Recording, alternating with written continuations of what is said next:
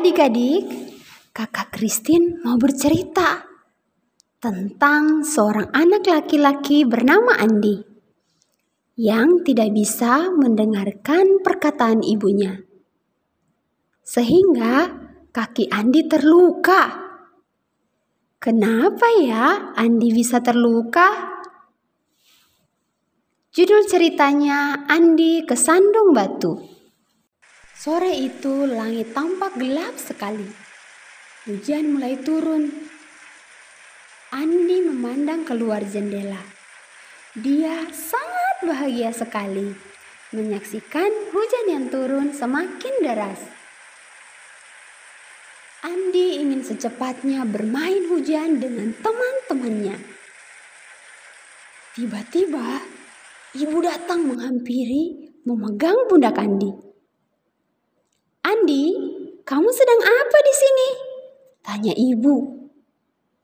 Saya ingin sekali bermain di luar bersama teman-teman saya, Bu. Keluh Andi pada ibunya. Nanti nak, jika hujannya sudah reda ya. Jawab ibu sambil berjalan menuju dapur. Andi menghela napas sambil tetap duduk menantikan hujan reda. Waktu terus berlalu, namun hujan belum juga reda. Saya bosan, hujan juga tidak berhenti. Andi sudah tidak sabar lagi untuk bermain dengan teman-temannya. Ibu sedang sibuk di dapur.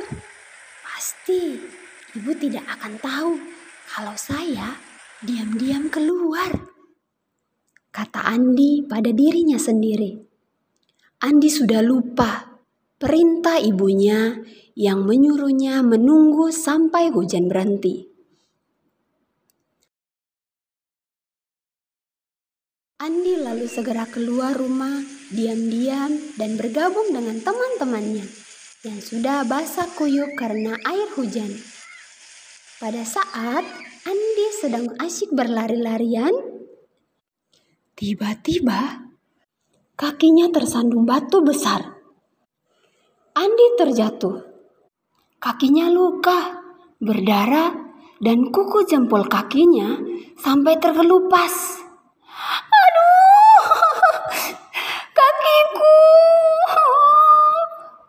Teriak Andi kesakitan. Andi menangis menahan rasa sakit. Ibu mendengar teriakan Andi. Ia segera berlari menghampiri dan menolong Andi. Ibu membawa masuk Andi ke dalam rumah. Andi, bukankah ibu sudah melarangmu untuk bermain di luar saat hujan? Tanya ibu dengan marah sambil membersihkan luka Andi. Iya bu, Andi salah. Andi melanggar perintah ibu. Tidak bisa menahan diri untuk bermain di luar. Kata Andi menundukkan kepalanya. Tapi lihat akibatnya.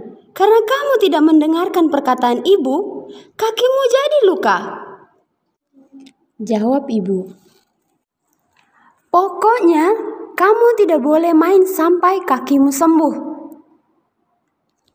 Andi pun terdiam menyesali tindakannya yang tidak mau taat kepada ibunya. Iya, Bu. Maafkan Andi ya. Andi pun jadi mengerti betapa pentingnya mempunyai pengendalian diri agar tidak celaka. Cerita kita tentang Andi kesandung batu sudah selesai.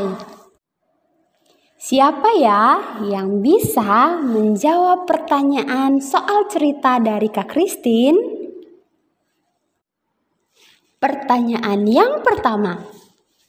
Siapa nama anak dalam cerita tersebut? Ya, betul sekali. Andi. Yang kedua, bersama siapa Andi bermain hujan? Ya, benar sekali. Bersama teman-temannya.